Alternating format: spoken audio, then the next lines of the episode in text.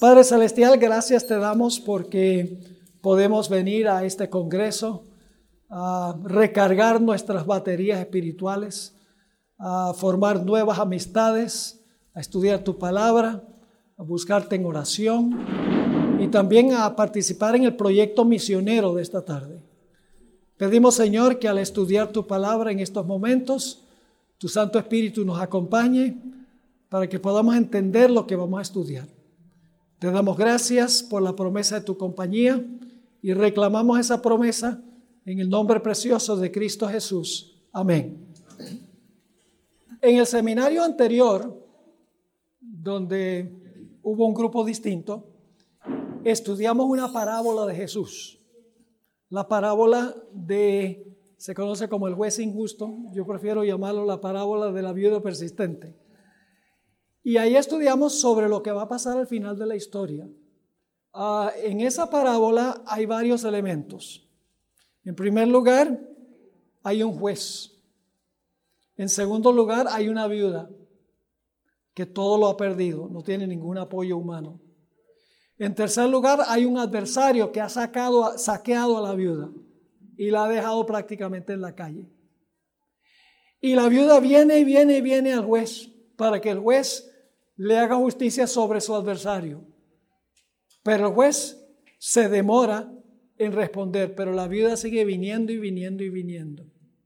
Finalmente el juez, después de un, tiempo de demora, dice, yo voy a, responder las plegarias de esta viuda porque ya me tiene fastidiado, me la voy a quitar de encima.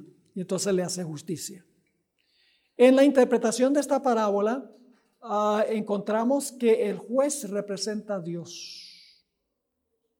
La viuda representa a la última generación, los escogidos que vivirán al final de la historia, en el peor tiempo de angustia que jamás haya venido a este mundo. Todo lo van a perder, la última generación no va a tener ningún apoyo humano. El adversario que le va a quitar todo esto al pueblo de Dios es Satanás. Y el pueblo de Dios clamará al Señor para que el Señor les haga justicia sobre su adversario. Pero Dios se va a demorar en responder las plegarias de su pueblo. La Biblia habla de un tiempo de angustia cual no se ha visto jamás en la historia del mundo. Y el pueblo de Dios pasará por ese periodo y van a clamar y aclamar y aclamar a Dios y Dios no va a contestar inmediatamente, va a permitir que su pueblo pase por este tiempo de angustia. Finalmente, Dios va a intervenir y le va a hacer justicia a su pueblo y les va a dar mucho más que lo que habían tenido antes que es finalmente el reino. Ahora, esta parábola entonces tiene varios elementos claves. Y esos elementos claves aparecen en algo que vamos a estudiar ahora del libro de Apocalipsis. Es decir, la parábola se cumple finalmente en el libro de Apocalipsis. Ahora, lo que vamos a hacer durante los próximos minutos es estudiar los siete sellos del libro de Apocalipsis. Ahora, es una tarea bien difícil porque en agosto de este año, en nuestra escuela ancla de nuestro ministerio que hacemos todos los años, dediqué 24 horas de producción sobre los sellos. Así que ahora me toca sintetizar 24 horas de, material a una hora. No voy a poder leer todos los versículos pero les voy a presentar el panorama general para que ustedes vean dónde comienzan, dónde terminan todos los eventos de medio, para que tengan el cuadro completo y entonces puedan ya por su cuenta estudiar a la luz de todo el panorama que les voy a presentar. Ah, les menciono nuevamente que los que llenen la tarjeta, les, voy a mandar la presentación escrita, ah, porque tengo el material escrito. Ahora, los siete sellos comienzan en Apocalipsis 4 y 5. Apocalipsis 4 y 5 es la visión introductoria. En el capítulo 4 de Apocalipsis se abre una puerta en el cielo y ahí en el cielo se ve a un personaje sentado en un trono que es Dios el Padre. Alrededor del trono hay 24 ancianos que representan los representantes de los mundos que nunca pecaron, los mundos de todo el universo. En medio del trono están cuatro seres vivientes, que son querubines y serafines. Y delante del trono está un candelero que tiene siete brazos que representa el Espíritu Santo. Es decir, en el capítulo 4 de Apocalipsis tenemos esta escena celestial donde el Padre está sentado en el trono. En medio del trono están querubines y serafines. Alrededor del trono están los representantes de los mundos que nunca pecaron. Y ante el trono se encuentra el Espíritu Santo representado por los siete candeleros encendidos. Ahora, los que están en el cielo están cantando un himno en honor al que está sentado en el trono. Pero el himno no menciona la redención, el himno menciona tan solo la creación. Exalta al que está sentado en el trono por ser el creador. Dios el Padre elaboró el plan de la creación. Ahora, en el capítulo 4 están ausentes. Jesús no aparece en el capítulo, en el capítulo 4. Solo aparece el Padre sentado solo en el trono. Además de eso, las huestes angelicales no están en el capítulo 4 tampoco. Y uno se pregunta, bueno, ¿por qué razón es que en el capítulo 4 no está Jesús y no están tampoco las huestes angelicales? La razón es que Cristo aún no ha llegado en su ascensión al cielo. No llega sino hasta el capítulo 5. Ahora vamos al capítulo 5. Se está preparando, en otras palabras, en el capítulo 4 se está preparando el escenario en el cielo para recibir a Jesús en su regreso al cielo después de haber vencido aquí en la tierra, después de haber desempeñado su obra en la tierra. En el capítulo 5, si ustedes leen el capítulo, llega Jesús con todos los ángeles, millones de millones de ángeles que fueron los que vinieron a la tierra para recoger a Jesús, para llevarlo al cielo en su ascensión. Así que en el capítulo 5 sí aparece Jesús con la hueste angelical. Y ahora los seres celestiales cantan un himno, pero el himno que cantan no es en honor al Creador que está sentado en el trono. Todos los himnos tienen que ver con Jesús el Redentor porque Jesús acaba de llegar al lugar santo en su ascensión al cielo. Y si leen el capítulo 5, dice que cuando Jesús llega, el Espíritu Santo es enviado a la tierra, que es lo que ocurrió en el día del Pentecostés. El Espíritu Santo que estaba allí en el cielo con el Padre, ahora el Padre manda al Espíritu Santo a la tierra cuando el Señor Jesucristo asciende con los ángeles al cielo. Ahora, el que está sentado en el trono tiene en su mano derecha un librito. Y no había nadie en el cielo, ni en la tierra, ni, debajo de la tierra que podía abrir ese librito. Y nos dice que Juan lloró amargamente porque no había sido encontrado nadie que pudiera abrir ese librito. Ahora, ese libro lo que contiene, y más adelante voy a leerles unas citas muy interesantes, ese libro contiene un registro de toda la historia de la raza humana y las decisiones que cada ser humano han tomado dentro del curso de la historia de la raza humana. Es decir, contiene toda la historia del mundo y las decisiones que cada persona han tomado durante el transcurso de la historia del mundo. En otras palabras, es el testamento de la raza humana. Ahora, ¿qué es lo que revela un testamento? Un testamento revela quién va a heredar y qué es lo que va a heredar. ¿Verdad que sí? Cuando se abre un testamento se dice, tales personas van a heredar tales cosas. Es decir, que este librito es el testamento de la raza humana. Si no se, si no se abre, este testamento, entonces nadie se va a salvar porque no se va a revelar quiénes van a recibir la vida eterna y quiénes van, quiénes van a recibir la perdición eterna. Y por lo tanto Juan ahora llora porque él sabe que si no se abre el testamento, nadie va a heredar. Y por eso clama para ver si hay alguien que puede abrir el testamento. Y le dice uno de los seres vivientes a, a Juan, uno de los ancianos, a Juan, le dice, no llores, el león de la tribu de Judá ha vencido para romper los sellos y para abrir el libro. Es decir, Jesús va a poder abrir el testamento para revelar su contenido, para revelar quiénes van a heredar la vida eterna. Y entonces se presenta en medio del trono Jesús. Se le ve como un cordero inmolado que va ante la presencia del Padre para recibir el rollo, para finalmente abrir el rollo. Esa es la visión introductoria. Capítulo 4, preparando el cielo para recibir a Jesús en su regreso al cielo. Dios el Padre en el trono, los querubines y serafines en medio del trono, los representantes del universo alrededor del trono, el Espíritu Santo presente allí, el himno en honor al Creador. Capítulo 5, aparecen los mismos personajes, aparece Dios el Padre, pero ahora se ha unido Jesús, se ha unido la hueste angélica, están los representantes de los mundos, están los querubines y los serafines, y el Espíritu Santo ha sido enviado a la tierra conforme prometió Jesús. Y, y tenemos el libro con siete sellos que tiene que abrirse el libro para revelar quién va a heredar la vida eterna en el curso de la historia por decisiones que han tomado. Ahora llegamos al capítulo 6. Se van a empezar a romper los sellos. El libro no se puede abrir hasta que se hayan roto todos los siete sellos.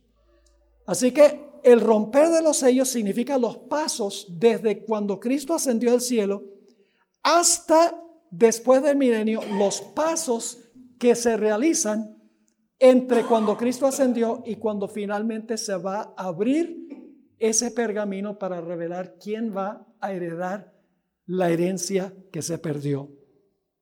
Ahora repasamos, repasemos los sellos. Hay un sello en específico que quiero ah, especialmente enfocarme en él. El primer sello es un caballo blanco. El caballo blanco representa la iglesia apostólica, la iglesia que sale venciendo y para vencer.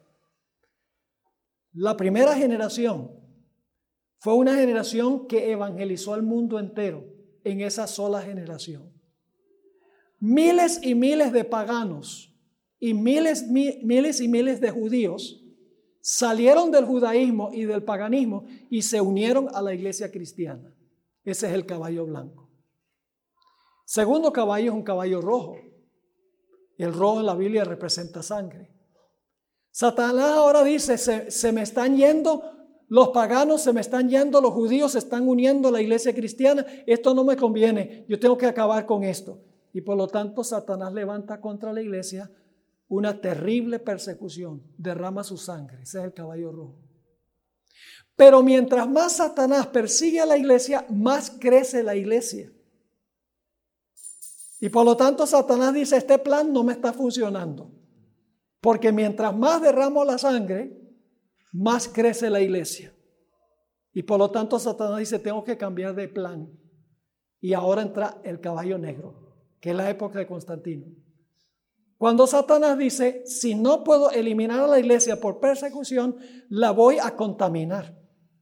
Voy a meter tradiciones a la iglesia, tradiciones paganas a la iglesia, para que entren las tinieblas a la iglesia. Y en el tiempo de Constantino, ahora Constantino el Grande, el emperador, favorece a la iglesia y se introducen a la iglesia toda clase de herejías, toda clase de doctrinas y tradiciones humanas. Ese es el caballo negro. Y luego tenemos el caballo amarillo. Ese es el caballo de la muerte. Es el caballo de la muerte porque ah, en realidad la traducción amarillo no, no es una mejor traducción. Una mejor traducción es que es el caballo pálido. Cuando una persona se muere, se vuelve qué? Pálida. En el cuarto caballo dice que le seguía a este caballo el sepulcro y la muerte. El caballo amarillo representa el periodo de persecución papal contra todos los que no aceptaban las doctrinas y las tradiciones que habían entrado, paganas, que habían entrado a la iglesia. Millones de los fieles de Dios murieron durante ese periodo injustamente por querer defender la verdad. ¿Está claro el panorama hasta ahora? Todavía no se ha abierto el rollo, todavía no se ha abierto el pergamino, no se ha revelado, se están, se están rompiendo los sellos, que son los eventos históricos, y luego llegamos al quinto sello. En ese sello especialmente quiero enfocarme. Apocalipsis 6, 9 al 11. Apocalipsis 6 y el versículo 9 hasta el versículo 11. Cuando abrió el quinto sello, vi bajo el altar las almas de los que habían sido muertos por causa de la palabra de Dios y por el testimonio que tenían. ¿Por qué fueron muertos? Por la palabra de Dios y por el testimonio que tenían. Fueron muertos. ¿Quién los mató? ¿Qué representa el caballo pálido, el caballo amarillo? ¿Qué, qué periodo histórico? La persecución papal. Así que estos son los mártires de la persecución papal, del cuarto sello. Y clamaban a gran voz, diciendo, ¿hasta cuándo, Señor Santo y verdadero, no juzgas y vengas nuestra sangre? en los que moran en la tierra. ¿Ven los elementos de la parábola? Hay un clamor, los fieles están clamando, hay un adversario que los ha perseguido y los ha matado. Y vamos a encontrar que ahora hay una demora en hacerles justicia. Porque dice nuevamente, ¿hasta cuándo, Señor Santo y verdadero, no juzgas y vengas nuestra sangre en los que moran en la tierra, que serían los adversarios? Y se les dieron vestiduras blancas, es decir, a los fieles que están clamando, que fueron martirizados, se les dieron vestiduras blancas y se les dijo que descansasen todavía un poco de tiempo. ¿Una demora, sí o no? ¿Se les da la recompensa inmediatamente? ¿Se contestan sus plegarias inmediatamente? No. Dice, que se les dijo que descansasen todavía un poco de tiempo, que son los mártires que murieron bajo las persecuciones papales, hasta que se completara el número de sus consiervos y sus hermanos, que también habían de ser muertos como ellos. Ahora, no sé si captaron algo aquí, algo muy interesante. ¿Cuántos grupos de mártires mencionan estos versículos? Al primer grupo de mártires se le dice descansen un poco de tiempo hasta que se complete el número de los mártires que van a morir en el futuro. ¿Lo captaron o no lo captaron? Se les dijo que descansasen un poco de tiempo, los mártires del pasado, hasta que se completara el número de sus conciervos y sus hermanos que también habían de ser muertos como ellos. Dos periodos de persecución. Un periodo pasado y un periodo futuro. Ahora hablemos un poquito, les voy a dar un ejemplo de lo que ocurrió en el pasado. Han oído hablar de un personaje que se llama Juan Hus. Un, individuo, esa historia ilustra lo que los mártires durante el periodo de dominio papal. Juan Hus era un párroco en la ciudad de Praga, que es la República Checa hoy. Y él empezó a predicar el Evangelio puro y empezó a condenar los abusos de la iglesia de la época. Y por lo tanto se ganó la enemistad del Papa y de los sacerdotes de la iglesia católica. Y el Papa finalmente dijo, Just tiene que venir a Constanza para defender sus escritos y para defender sus enseñanzas. Y los amigos le dieron a Just, no vayas, no vayas, que tiene malas intenciones. Pero finalmente el emperador Sigismundo ah, le dio un salvoconducto, le garantizó que, podía ir a Constanza y le garantizaba que iba a regresar a Praga sano y salvo. Pero cuando Hus llegó allá a Constanza, en el sur de Alemania, lo metieron al calabozo y lo dejaron varios meses allí. Después de varios meses lo sacaron y lo llevaron a la catedral y le hicieron una inquisición. Inquisición viene la palabra inquirir, es decir, le hicieron un juicio. Y en ese juicio se pronunció contra él la sentencia de muerte. Y lo sacaron fuera de la ciudad y allá fuera de la ciudad lo quemaron en la hoguera es decir, lo quemaron vivo, mientras él cantaba y alababa al Señor. Ahora yo pregunto, ¿fue justo, fue, fue justo este juicio? Completamente injusto, porque el santo vivió y el impío, el, el santo murió y el impío vivió. ¿Qué injusticia tan grande? Es necesario que Dios rectifique eso. ¿Saben cuándo Dios lo rectifica?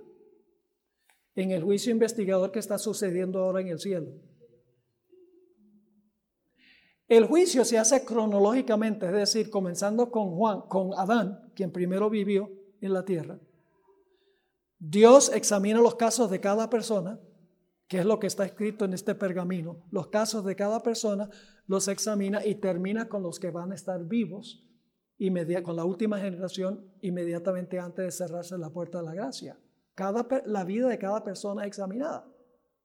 Ahora imaginemos cuando llegue el, ah, turno de Juan Hus, que no sabemos cuándo es, cuando llega su momento en el proceso de juicio celestial, juicio investigador. Allá se abren los libros que tienen el registro de él y se ve todo lo que ocurrió en la tierra cuando fue condenado por la Inquisición y cuando fue quemado en la hoguera. Y Dios va a decir al jurado celestial, va a decir, bueno, ustedes han visto el registro, eh, ¿fue justo este juicio que se hizo? Y el jurado celestial va, a decir, este ha hecho una gran injusticia. Just debería haber vivido y sus enemigos deben haber muerto. Y en el juicio celestial, se va a comprobar que Jus cuando murió tenía el manto blanco de la justicia de Cristo. ¿Qué es lo que dice esta historia? Se le dieron mantos blancos y se le dijo que descansasen un poco de tiempo hasta, hasta que se completara el número de los mártires que iban a ser martirizados en el futuro. Así que el juicio celestial lo que hace es revertir el juicio injusto que se hizo en la tierra y se pronuncia un juicio justo en el cielo. Pero, aún después del juicio, Jus todavía queda descansando en el sepulcro. Pero su caso está seguro porque tiene el manto blanco de la justicia de Cristo. ¿Están entendiendo lo que estoy diciendo? Ahora, ese es el caso, el caso de un individuo que vivió en el pasado. Pero según dice la Biblia, habrá también un segundo grupo de mártires. Se va a completar en el futuro el número de los mártires. Ahora yo pregunto, ¿qué sistema al final de la historia es el sistema que va a perseguir a los fieles de Dios? Pues el mismo sistema que los persiguió en el pasado. ¿Qué sistema es ese? El poder papal. ¿Cómo sabemos eso? Porque la Biblia dice que esa bestia de Apocalipsis 13 recibió una herida mortal, pero su herida mortal fue ese, ¿qué? Sanada. ¿Va a perseguir de nuevo como persiguió en el pasado? Sí. Ahora les voy a leer la descripción de la persecución del futuro. Apocalipsis 17, 1 al 6, y voy a, voy a explicar algunos detalles a medida que avanzamos. Vino entonces uno de los siete ángeles que tenía siete copas y habló conmigo diciéndome, ven acá, te mostraré la sentencia contra la gran ramera. ¿Qué representa una mujer simbólicamente en la Biblia? Una iglesia. ¿Qué clase de iglesia es esta? Una iglesia que se ha prostituido, ¿verdad? Em, ven y te, acá y te mostraré la sentencia contra la gran ramera, la cual está sentada sobre muchas aguas. ¿Qué son las muchas aguas? Es una iglesia que en realidad controla todo el mundo porque las aguas son muchedumbres, naciones, lenguas y pueblos. Ahora, ¿cómo se convirtió en ramera? Dice, con la cual han fornicado los reyes de la tierra. Es decir, es una iglesia que está metida en la política, un sistema religioso, pero también político. Y los moradores de la tierra se han embriagado con el vino de su fornicación. El vino son sus falsas doctrinas. Y me llevó el, el espíritu al desierto, vi una mujer sentada sobre una bestia escarlata llena de nombres de blasfemia que tenía siete cabezas y diez cuernos. Y la mujer estaba vestida de púrpura y escarlata. ¿Son los colores de qué sistema? Del sistema papal.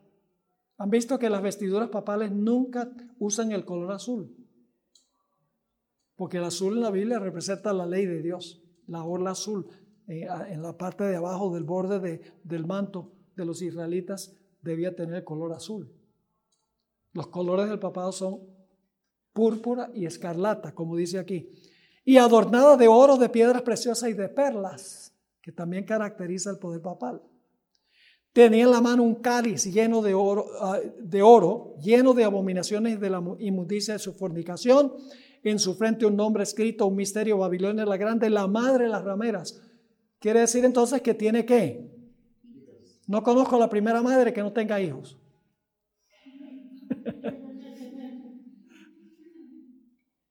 una mujer sí, pero una madre tiene hijas. ¿Y cuáles son las hijas de la ramera? las iglesias protestantes. Y ahora viene la parte clave. Dice, y en su frente un nombre escrito, un misterio, Babilonia la Grande, la madre de las rameras y de las abominaciones de la tierra. ¿Y qué característica tiene esta mujer? Vi la mujer que, ebria de la sangre de los santos y de la sangre de los mártires de Jesús, y cuando la vi, quedé qué? Cuando la vi, quedé asombrada con gran asombro es una mujer que mata a los santos y a los mártires de Jesús. ¿Lo va a hacer de nuevo? ¿Como lo hizo en el pasado? Sí, el quinto sello dice que hay dos etapas de persecución.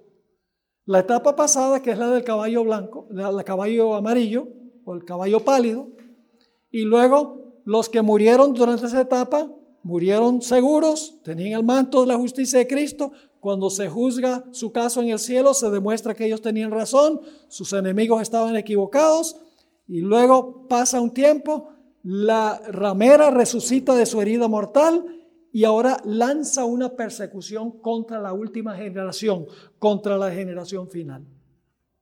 Ahora yo pregunto, ¿será que Dios va a permitir que algunos de los fieles mueran durante el tiempo de angustia antes de cerrarse la puerta de la gracia?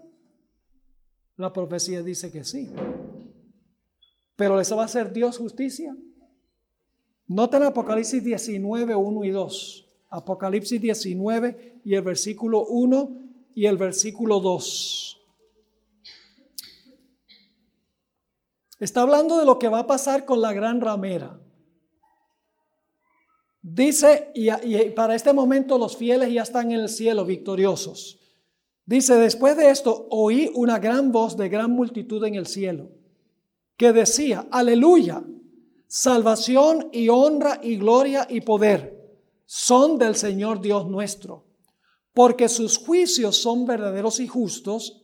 Y dice, pues qué? Pues ha juzgado a la gran ramera que ha corrompido la tierra con su fornicación y ha vengado la sangre de sus siervos de la mano de ella. ¿Va a intervenir Dios para rectificar los juicios injustos de la ramera? ¿Cómo no? Pero ahora viene un punto muy importante. Hay un grupo de mártires pasados, que son los del caballo amarillo, cuando el papado persiguió durante los 1260 años. Hay un grupo de mártires en el futuro que el mismo sistema va a matar poco antes de cerrarse la puerta de la gracia. Pero también hay un grupo de personas que va a pasar por el tiempo de angustia después de cerrarse la puerta de la gracia, van a pasar por el tiempo de angustia estando vivos. Yo pregunto, ¿ellos también van a clamar a Dios para que Dios les haga justicia en el tiempo de angustia? ¿Cómo no? Aunque no van a morir. Ahora quiero leerles esta cita del Espíritu Profecía muy interesante en cuanto a los que van a pasar por el tiempo de angustia vivos, que es la última generación. Apocalipsis los llama las 144 mil, que si nosotros ah, vivimos en esa generación, tendremos que estar en ese grupo si vamos a pasar por ese tiempo. Eh, en el conflicto de los siglos, página 611, la hermana Guay escribió, al condenar a muerte al pueblo de Dios, esto es de los que están pasando vivos por el tiempo de angustia, los que lo hicieron son tan culpables de su sangre como si la hubiesen derramado con sus propias manos. Es decir, los que pasan por este tiempo de angustia con la intención que tiene la ramera y sus hijas de matar al pueblo de Dios, con la sola intención son culpables de su sangre. dice ella. Del mismo modo, Cristo declaró que los judíos de su tiempo eran culpables de toda la sangre de los santos varones que había sido derramada desde los días de Abel, pues estaban animados del mismo espíritu y estaban tratando de hacer lo mismo que los asesinos de los profetas. Así que con la sola intención de matar a los que pasan por la gran tribulación final después de cerrarse la puerta de la gracia, son tan culpables de su sangre como si la hubieran derramado. Entonces está el grupo de mártires del pasado clamando por justicia, el grupo de los mártires del futuro, inmediatamente antes del cierre de la puerta de la gracia, clamando por justicia. Están los que están pasando por el tiempo de angustia vivos, clamando por justicia. ¿Y Dios demora en qué? Dios demora en responderles. Ahora, la pregunta clave es cuándo es que finalmente se va a abrir, el pergamino. Porque en realidad los siete sellos describen eventos que ocurren entre cuando Cristo ascendió al cielo y finalmente nos lleva hasta cuando Dios haga cielos nuevos y tierra nueva, después del milenio. Los sellos cubren todo ese largo periodo de tiempo. Ahora, voy a mencionarles ah, en cuanto al sexto sello rápidamente y el séptimo sello, y luego voy a hablar de lo que pasa durante el milenio y después del milenio. El sexto sello hay señales en el sol, la luna y las estrellas y un gran terremoto. Nosotros sabemos que eso representa el gran terremoto de Lisboa en 1755 Ah, el oscurecimiento del sol y la luna tornada en sangre en el año 1780. La caída de las estrellas ocurrió en el año 1833, anunciando que estaba por comenzar el juicio donde Dios iba a examinar todos los casos y rectificar la situación de cada uno. Ese es el sexto sello. Pero el sexto sello tiene dos etapas. La primera etapa son esas señales que ocurrieron entre el año 1755 y 1833, anunciando que estaba por comenzar el juicio donde se iba a tratar los casos de todas las personas que jamás hayan confesado el nombre de Jesús. Pero el sexto sello tiene una segunda etapa. Y la segunda etapa tiene que ver con cuando el, el cielo se desvanece como un libro, dice, Dice que las montañas y las islas desaparecen de sus lugares. La segunda venida de Jesús dice, el gran día de su ira ha venido y quién podrá estar en pie. Es la pregunta que se hace. Es decir, que el sexto sello cubre desde el año 1755 hasta el momento cuando el Señor Jesucristo regrese por segunda vez. Y luego el séptimo sello dice que hay silencio en el cielo por espacio de media hora. Ahora, por, por algún tiempo yo pensé que eso se refería a la segunda venida de Jesús que iba a durar siete, días o tal vez los siete días eh, en que el pueblo de Dios iba a estar ascendiendo de regreso al cielo. Pero leyendo más cuidadosamente el libro Conflicto de los Siglos, ah, descubrí que ese periodo de silencio es media hora literal. En el conflicto de los siglos, y estoy sintetizando todo este panorama, no he leído todas las citas porque eh, tomaría demasiado tiempo, quiero que vean el panorama completo. La hermana White en el capítulo titulado La liberación del pueblo de Dios dice que Cristo comienza su descenso del cielo, ya está en camino hacia la tierra y cuando está llegando a la tierra, dice que los santos hacen una pregunta. Dicen, el gran día de su ira ha venido y quién podrá estar en pie que es la última parte del sexto sello, la pregunta que termina el sexto sello. Y entonces la hermana White dice que cuando hacen la pregunta hay un periodo de terrible silencio. Y después de ese periodo de terrible silencio se oye una voz que dice, bastaos mi gracia. Ese es el séptimo sello. El periodo de silencio entre cuando el pueblo de Dios hace la pregunta, ¿quién podrá estar en pie? y cuando el Señor Jesucristo dice, basta mi gracia. Es decir, el séptimo sello nos lleva al momento de la segunda venida de Jesús. Pero los siete sellos no terminan allí porque todavía hay que abrir el libro. El primer sello, la iglesia apostólica. Segundo sello, la persecución de la iglesia contra la iglesia apostólica. Tercer sello, entra el error a la iglesia y prepara el camino para el papado.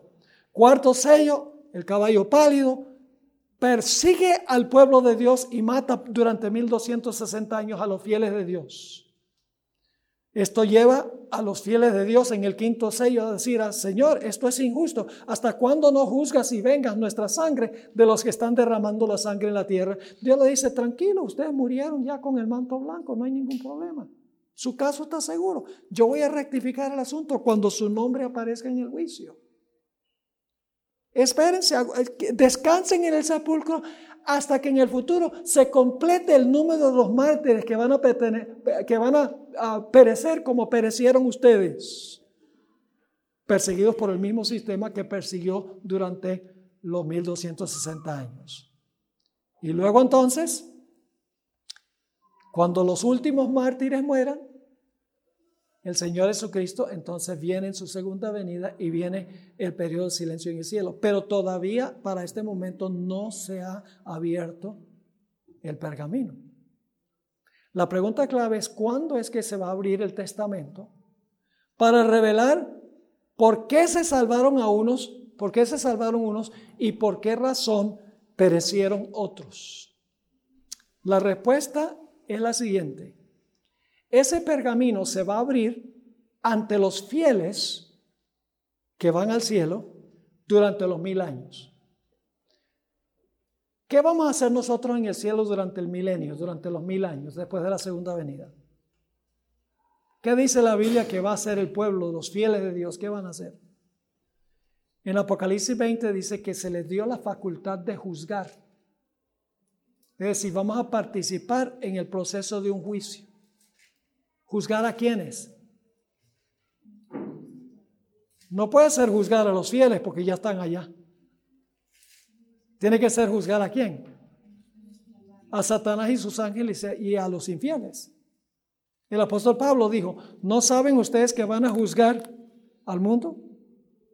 ¿No saben que vamos a juzgar a los ángeles? Dijo el apóstol Pablo. Es decir, durante los mil años Dios va a abrir ese pergamino y va a mostrarle a los fieles en el cielo por qué los que se quedaron aquí se perdieron, por qué los que no fueron llevados al cielo se perdieron. Dios va a revelar eso a los fieles durante los mil años. Vamos a leer algunos versículos. Apocalipsis el capítulo 20. Apocalipsis 20, versículo 4 y luego el versículo 11 y 12 sobre este punto. Apocalipsis 20, versículo 4 y luego versículos 11 y 12 están describiendo este juicio milenial. Y vi tronos y se sentaron sobre ellos los que recibieron la facultad de juzgar. Y ahí está el versículo que les mencionaba.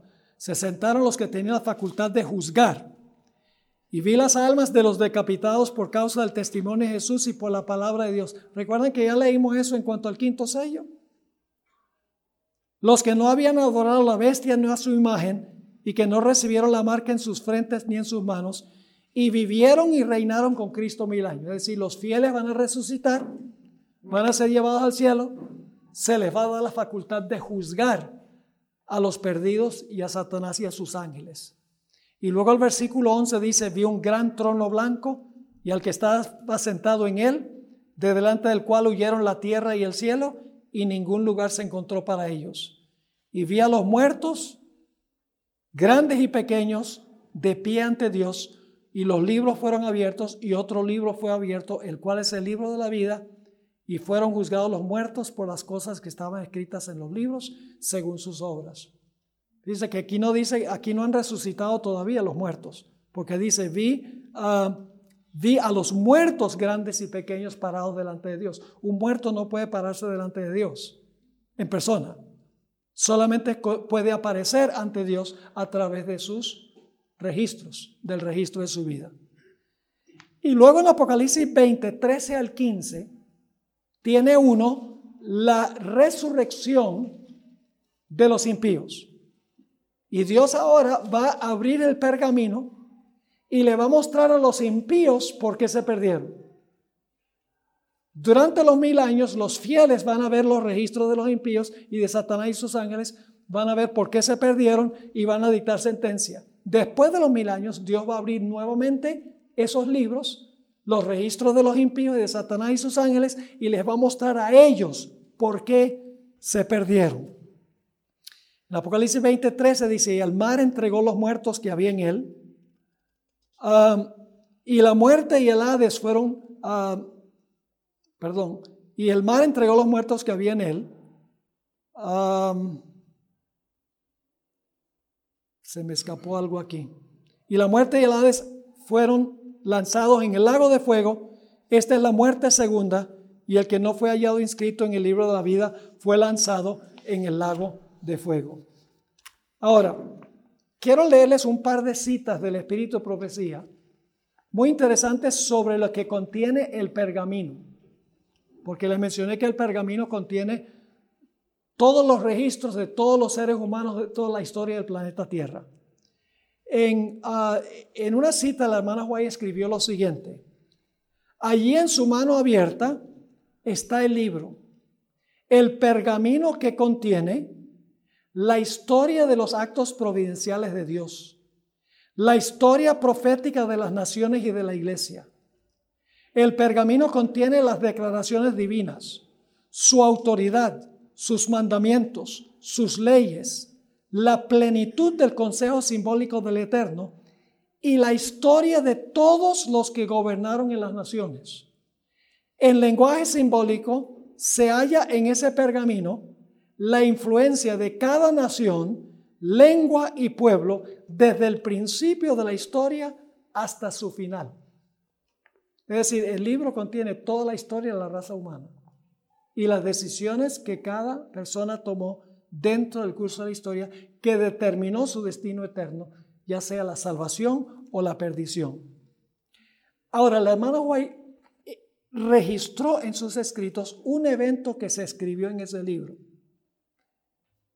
Y esto es muy importante. En Palabras de Vida del Gran Maestro, página 236, ella relató un evento histórico que se escribió en ese pergamino. ¿Recuerdan cuando Pilato sacó a Barrabás y a Jesús y los colocó lado a lado? Y le dijo a los judíos, escojan quién quiere que le suelte, a Barrabás o a Jesús. Y ellos qué dijeron, suéltanos a Barrabás. Esa decisión fue escrita en el pergamino porque todos los eventos históricos están escritos allí. Y ahora escuchen esta cita muy importante. Así hicieron su elección los dirigentes judíos. Su decisión fue registrada en el libro que Juan vio en la mano de aquel que se sienta en el trono, el libro que ningún hombre podía abrir.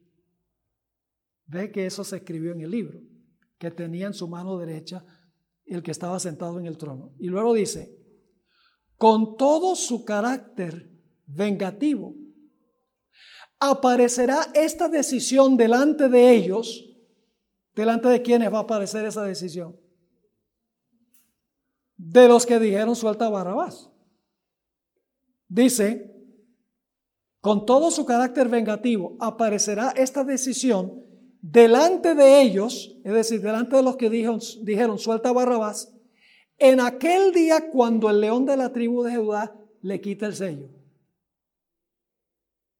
Ahora, ¿por qué es importante esta cita? La hermana White está escribiendo esta cita en el año 1900. Todavía se había, abierto todavía ese rollo en el año 1900. No, porque la hermana White dice que esto aparecerá, esta decisión delante de ellos en aquel día cuando el león de la tribu de Judá le quita el sello. Cuando el hermano a escribió esa cita, todavía no se había abierto el pergamino. Otro punto clave. Si los que dijeron, suelta a César, suelta a Barrabás, van a ver su decisión, tiene que estar qué? Todos ya murieron, ¿sí o no? Pero para ver esa decisión, cuando se le quita el sello al libro, tiene que estar qué? Vivos. Y para estar vivos tiene que qué? Tiene que resucitar. ¿Cuándo es que van a resucitar? Después, en la segunda venida sí, pero particularmente después del milenio. Van a estar fuera de la ciudad. Ahora, quiero leerles una última cita del Espíritu de Profecía y luego vamos a darle la oportunidad que hagan preguntas. Esta cita es larga, pero muy significativa, porque ella describe, después del milenio, van a estar reunidos todos los impíos fuera de la ciudad, Satanás y sus ángeles están fuera de la ciudad, todos los justos están dentro de la ciudad, de la Nueva Jerusalén. Y la sierva de Dios dice que por encima de la ciudad, ahora se va a ver un panorama que es el momento cuando se abre el pergamino o el rollo para revelar toda la historia de la raza humana. Escuchen esta cita interesante. En el conflicto de los siglos dice, por encima del trono en la Nueva Jerusalén se destaca la cruz. Y como en vista panorámica aparecen las escenas de la tentación, la caída de Adán y los pasos sucesivos del gran plan de la redención. Nosotros no podemos imaginarnos qué clase de tecnología será esa. Dios ha grabado toda la historia de la raza humana sin faltar un solo detalle. Dice en visión panorámica, en HD. toda la historia es lo que contiene ese pergamino. Sigue diciendo, el humilde nacimiento del Salvador, su juventud pasada en la sencillez y en la obediencia, su bautismo en el Jordán, el ayuno y la tentación en el desierto, su ministerio público, que reveló a los hombres las bendiciones más preciosas del cielo, los días repletos de obras de amor y misericordia, y las noches pasadas en oración y vigilia en la soledad de los montes, las conspiraciones de la envidia, del odio y de la malicia con que se recompensaron sus beneficios, la terrible y misteriosa agonía en Getsemaní, bajo el peso anonadador de los pecados de todo el mundo, la traición que le entregó en manos de la turba asesina, los terribles acontecimientos de esa noche de horror, el preso resignado y olvidado de sus discípulos más amados, arrastrado brutalmente por las calles de Jerusalén, el Hijo de Dios presentado con visos de triunfo ante Anás, obligado a comparecer en el palacio del sumo sacerdote, en el pretorio de Pilato, ante el cobarde y cruel Herodes. Yo pregunto, ¿en ese momento van a estar vivos Anás, Pilato y Herodes? viendo la decisión que tomaron. Ajá, ahí es cuando se va a abrir el pergamino. Ridiculizado, insultado, atormentado y condenado a muerte, todo esto está representado a lo vivo. Luego, ante las multitudes agitadas, se reproducen las escenas finales. Todo esto te está viendo. El paciente varón de dolores pisando el sendero del Calvario. El príncipe del cielo colgado de la cruz los sacerdotes altaneros y el populacho escarnecedor ridiculizando la agonía de su muerte, la oscuridad sobrenatural, el temblor de la tierra, las rocas destrozadas y los sepulcros abiertos que señalaron el momento en que expiró el Redentor del mundo. La escena terrible se presenta con toda exactitud. Satanás, sus ángeles y sus súbditos no pueden apartar los ojos del cuadro que representa su propia obra. Esta presentación fue brindada por Audioverse una página web dedicada a esparcir la palabra de Dios a través de sermones gratuitos y mucho más. Si quisiera saber más de Audioverse o si le gustaría escuchar más sermones, por favor visite www.audioverse.org.